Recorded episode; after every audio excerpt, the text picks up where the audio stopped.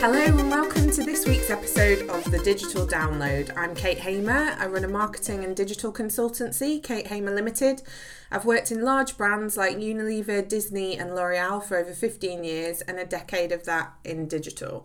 I know how hard it can be to keep up to date with the fast moving world of digital, so this podcast will hopefully help you by giving you a summary of the past week's news and discussing key topics in the industry. Thanks to everyone who downloaded it. Do subscribe and leave a review. Thanks to everyone who sends me feedback. It is really helpful. Um, I do want this to be your podcast, so do tweet me at Kate Hamer Ltd or you can email kate at katehamer.com with any feedback, questions, or topics you would like me to cover. Obviously, I'm back after quite a long break in this podcast, and I'm still planning the content for future episodes in terms of guests and bigger topics for discussion. So, for now, I'm going to alternate a short news only podcast and then a longer, still only a maximum of 30 minutes podcast that covers some topics more in depth. So, this week's is a quick news roundup. So let's get cracking. This week, the IPA Touchpoints report came out. So, Great British adults are consuming 7 hours and 56 minutes a day consuming media. So, that's up 9% from 2016 and 13% from 2005. And the interesting thing as well is that in 2005, 79% of adults were consuming two or more media in the same half hour once a week and this has now risen to 92% in 2017 with more than 26% of all adults consuming more than three different media in any half hour. So, obviously, the dual screening of people watching TV being online has contributed to that. In terms of TV and video, that still scores the highest. So, when people are saying TV is dead, it isn't. So, we're looking at 4.35 hours viewed in terms of TV and video, followed by out of home placements at 3.28 hours, and then in third is radio and audio at 3.9 hours. Then social media 2.53, cinema 2.16, internet 2.14. The 15 to 34 year old category, TV and video is a bit lower at 98.9% and social media comes before out of home placements as the second source, but the figures are mainly the same.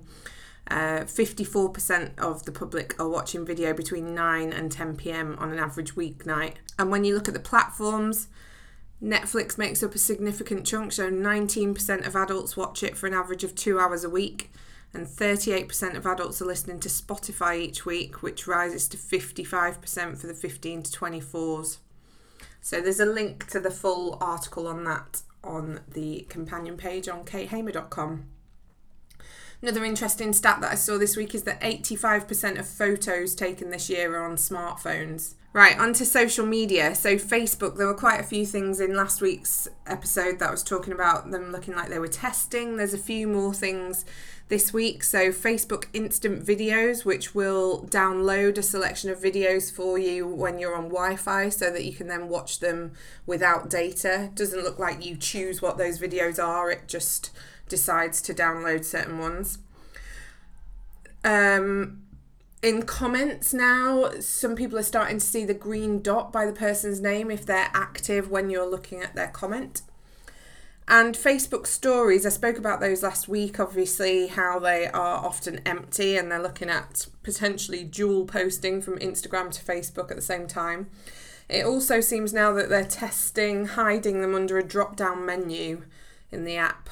Um, I've embedded a tweet that shows that on the companion page. It also looks like Facebook might start facilitating mentor mentee relationships. So, moving a bit closer to what LinkedIn offer, I guess. They've already in, in they've already introduced being able to have job adverts on there if you've got a business page and now they're looking at how they could match mentors and mentees based on their interests what they do where they studied, that kind of thing um, early days, but some stuff's been spotted in some of the code, which would imply that they're going to try that out. So, again, there's a, an article from TechCrunch on my companion page. Bonfire is Facebook's new group video chat app, and they've just released it into the Danish App Store. So, it's quite like Houseparty, which I've talked about in previous episodes, which was the Meerkat live streaming app and then it migrated to be Houseparty, which is quite a teen favourite where you can video chat with multiple friends. So you can chat with up to eight friends on Bonfire. It's obviously continuing with the popularity of live video, but also taking advantage of the dark social element. You know, people are actually wanting more private exchanges within social media, and so this would be a ring fenced video chat that would just be you and your friends.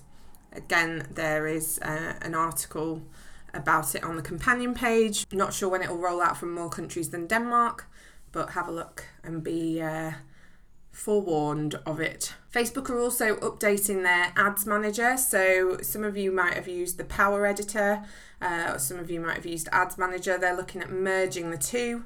So, you'd still have all the benefits of both of them. So, if you're used to doing Power Editor's quick creation, rather than ad managers guided creation it, you will automatically be opted into the relevant workflow that you're used to but you can swap between them there's some improvements they've made in terms of saving drafts and setting things up to publish at a later date.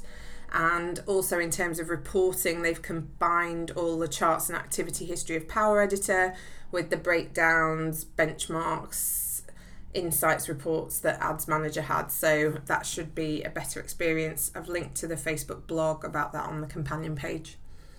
And finally they are launching a new ad format based on catalogs. So when you click on an advert you would go to an expanded display where perhaps it's like a photo of a bedroom and you can click on the bed or the nightstand or the lamp or whatever uh, to go to more detail. So it's making the ads much more shoppable. Again, there's some images and links to an article about that on the companion page. A couple of changes on Instagram. They are testing out nesting comments. So rather than when someone replies to a comment having a long stream, they're nested under the comment that the person has replied to. And you may have noticed some changes to audio this week on Instagram. So it's now when you first open Instagram, videos will still autoplay with the sound off. But if you tap to turn video sound on one video, then as you scroll f- through your feed, all the other videos will autoplay with sound too. You can still obviously switch it off, and whenever you close the app, the autoplay will reset to off for the next time you open Instagram. So they are trying to bear in mind that you might sometimes be opening it at work or without headphones on, but once you have put the sound on, it will be on for the whole feed. WhatsApp are testing an unsend feature called Delete for Everyone. This sounds very interesting, especially if you ever send those messages when you've maybe had one too many Prosecco's.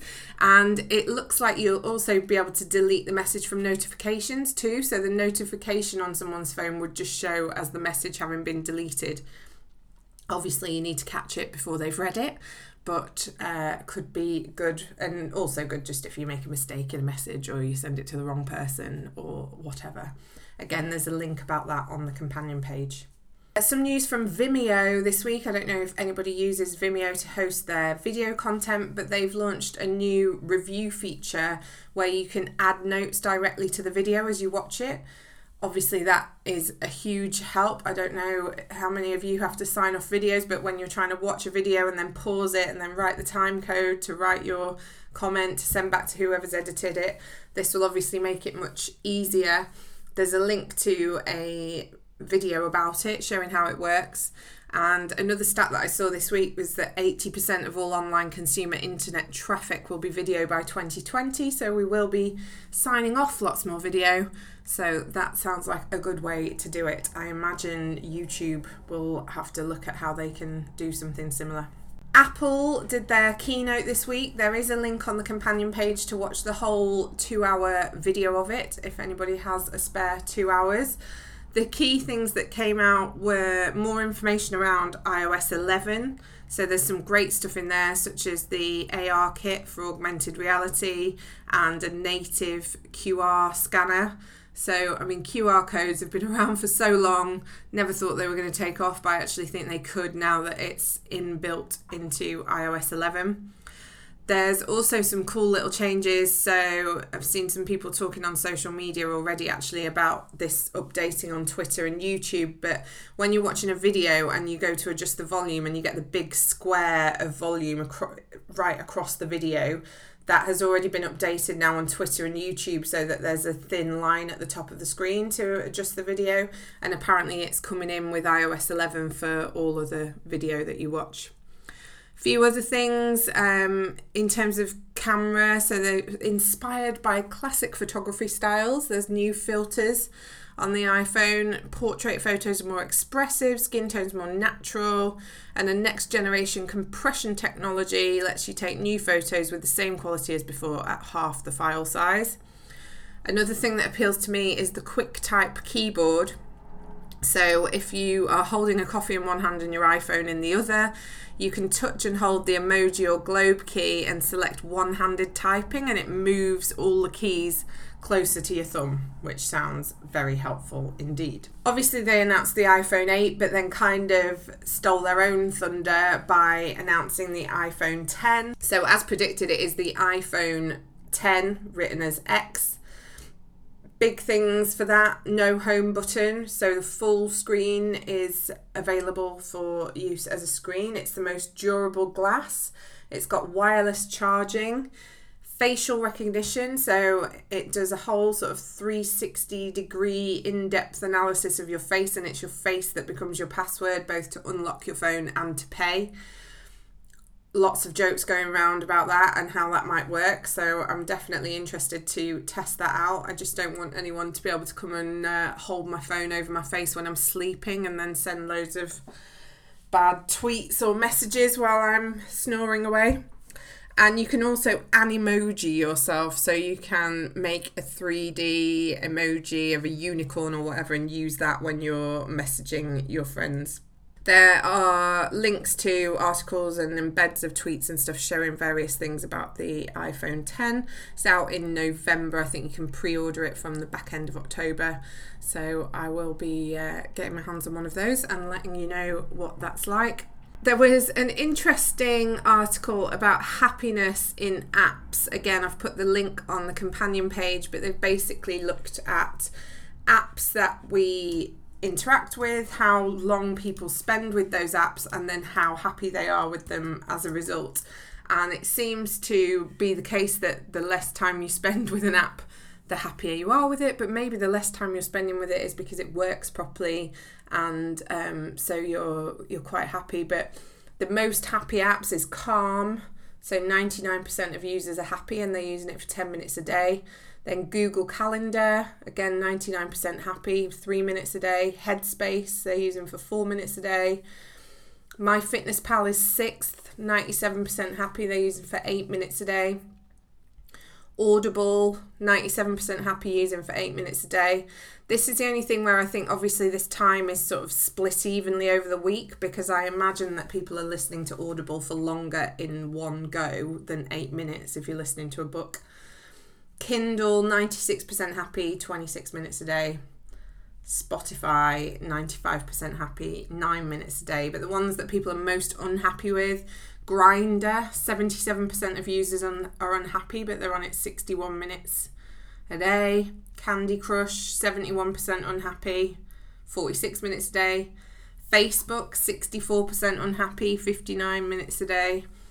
So I guess you've also got to think about the interactions that people are having on these apps. Maybe it's not about the app itself, it's about the people that they're interacting with. Um, but all of the stats of that are on a link from the companion page. I also was interested by some of the stats on Econsultancy's marketing stats we've seen this week article. Link to the whole article is on the companion page. More than half of Brits are using an ad blocker so, a Affiliate did a survey with over 2,000 UK adults. So, half of them, more than half, are using it. 61.5% say they're doing it because they find online ads annoying. 41.5% say it's because they find ads intrusive, and 33.1% are saying because the ads they used to see were irrelevant. There's also been a report by Barclays this week saying that 3.4 billion pounds worth of goods are left in online shopping baskets in the UK each year and they think this is down to device switching where consumers browse on their phones and then they move to a laptop to make the purchase. Um, they also think basket abandonment is due to lack of discount incentives, desire for variety of delivery options. So 38% of consumers say discount codes and 56% say free delivery would incentivise them to buy. Well, of course it would. No one's going to not want free delivery or a discount, are they? But Barclays is predicting that if you make online shopping more convenient, then retailers could generate £10.5 billion more within just five years. Smartphones are driving all growth in web traffic in the US. So there's been a 68% increase in smartphone web traffic since January 2015. And when you look at where this web traffic is coming from to websites, 61% is coming from Google search and 16% from Facebook. So they really are the giants that are dominating web traffic these days. So really be thinking about how you're optimizing your site for search and what you're doing on Facebook in terms of promoting your brand and your products. Speaking of brands, a few things that I saw this week that I thought were cool. Bumble, the dating app, did a stunt in New York where they had a branded food truck that was serving catfish dishes. Obviously, catfishing in social media is people using a fake photo, pretending to be someone that they're not, and uh, getting into conversation with people, building up a relationship with them. So they were promoting this new photo recognition tool. So basically, when you upload a selfie, you then also use the camera on your phone to prove that that selfie is you. So they did uh, this food truck where they were serving catfish tacos and various things done by a proper chef. And people were having to use the Bumble app to access this free food. So that's quite a good offline way of promoting an online service. Again, there's details of that on the companion page. Some stats from Airbnb. So, people staying in Airbnbs in the UK has grown 80% since last summer. And the great thing about it is it's generating 3.46 billion pounds for local communities. So obviously, wherever the people are staying, they're then going out and using those shops and um, restaurants and spending money in the area. So there was an article in the Independent about that. A little bit more on Marmite's campaign that I talked about last week. So they've done this Taste Face web app where you basically try Marmite while you're filming yourself, and then it does an analysis of the facial expressions that you make while you do that. It makes little gifts for you that you can share with people. Uh, so, quite a nice little angle about the love it, hate it Marmite campaign. Another campaign that's worrying me a bit, so I just thought I'd talk about it to make sure that everything's okay. Walkers are doing this choose or lose campaign. So they're obviously tapping into the fact that the British public have sort of voted for things that you wouldn't necessarily expect, or you know, Boaty McBoatface, Brexit, etc. And they're doing a campaign to vote between different flavours. So, for example, prawn cocktail or paprika, salt and vinegar, or I think it's lime and black pepper. So I think this could work quite well as a campaign if everybody looks at it and thinks, oh God, we might lose salt and vinegar crisps, and so more people vote for it. Obviously, it won't be definitive, and I'm sure if randomly paprika beats prawn cocktail, then that's setting them up for a future campaign for people to bring prawn cocktail back. But again, there's some example tweets for that on the companion page. Amazon have got some new ads going for their streaming of the Bears versus Packers NFL game. So they've done an 11 game streaming deal with the NFL, which was what Twitter did last year. Twitter only paid $10 million for it. Amazon have paid five times that at $50 million. And the games are only going to be available on Prime. Obviously, on Twitter, they were free to watch so interesting to see how that works for them, whether that will drive more subscriptions to Prime or whether it'll just keep loyalty within the service. But it's a cool video. They've got actual bears and actual packers with a sort of uh, David Attenborough style commentary over it. that video is embedded on the companion page. Speaking about augmented reality, obviously, with the launch of the ARKit on iOS 11, more companies are looking at how they can use it. MoneyLion is doing something where people will be able to log in and visualize their account balances as stacks of cash rather than just numbers on a spreadsheet. The argument being that, you know, if you know you spend $360 a year on coffee, that might not seem very much, but if you see it as a pile of dollar bills, then maybe that will make you think, oh, I could save some money that way. So they're looking at how they can make it a bit more interesting. Blackpool Football Club have started to use some AR as well. There's an example on the companion page of something they did in their program where you hovered over a picture of one of their players celebrating a goal and then by hovering over the picture, you could actually watch video of the goal. There has been an example last week with Flat Tummy Tea where they had a Geordie Shore star who was posting to promote it on Instagram. She was using the hashtag ad uh, but they were claiming health benefits and obviously calling it flat tummy tea, which the ASA has said they are not able to do, so it had to be taken down.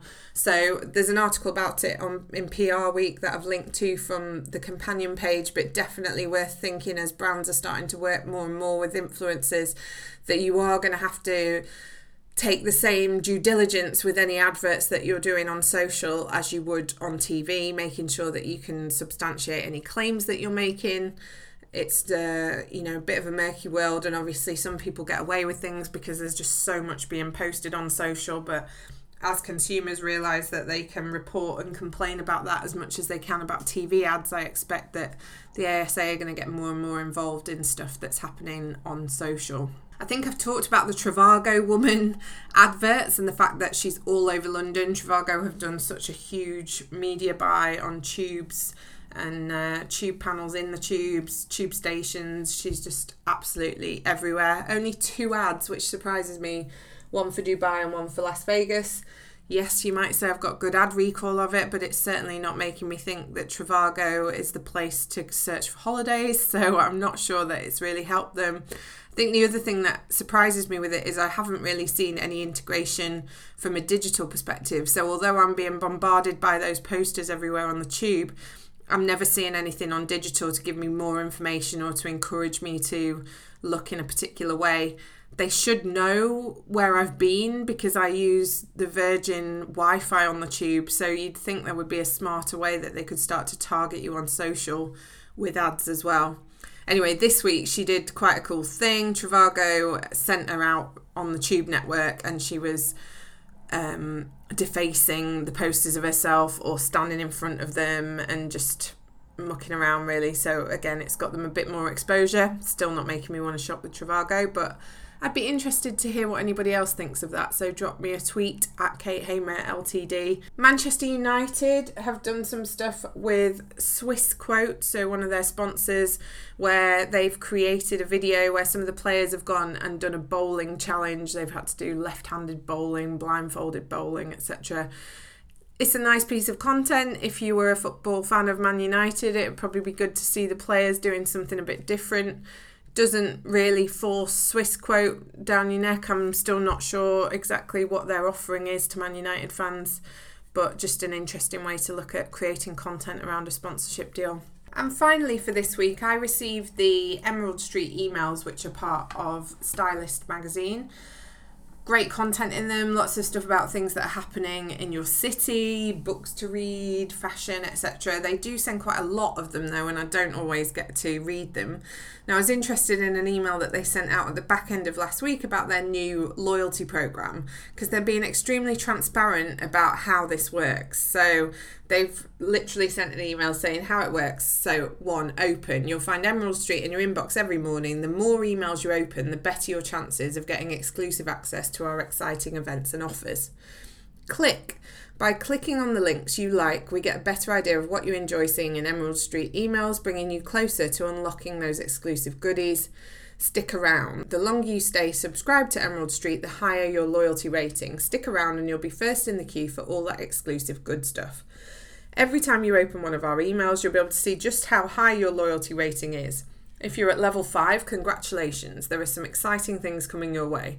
Level one, we've all got to start somewhere. Just remember your rating can go down as well as up, so keep opening and clicking, and you'll get access to our exclusive events and offers in no time. So I think that's quite interesting to be so transparent. Obviously, marketing teams have been doing this for years in terms of the sorts of content that they send people, but to be open about it is quite interesting my worry is they don't really say what the exclusive things are and by telling people you need to open and click i think they're probably going to up their open rate definitely. But are people actually going to be reading stuff when they're busy or are they just going to think oh i need to open all of these emails because i don't want my loyalty rating to drop? So i will be watching with interest what my loyalty rating is and how um, what sort of content i receive. So definitely check that out so that's all for the news this week. I hope you found it useful. Do let me know by tweeting at Kate Hamer Ltd or by emailing kate at katehamer.com. I'll be back next week.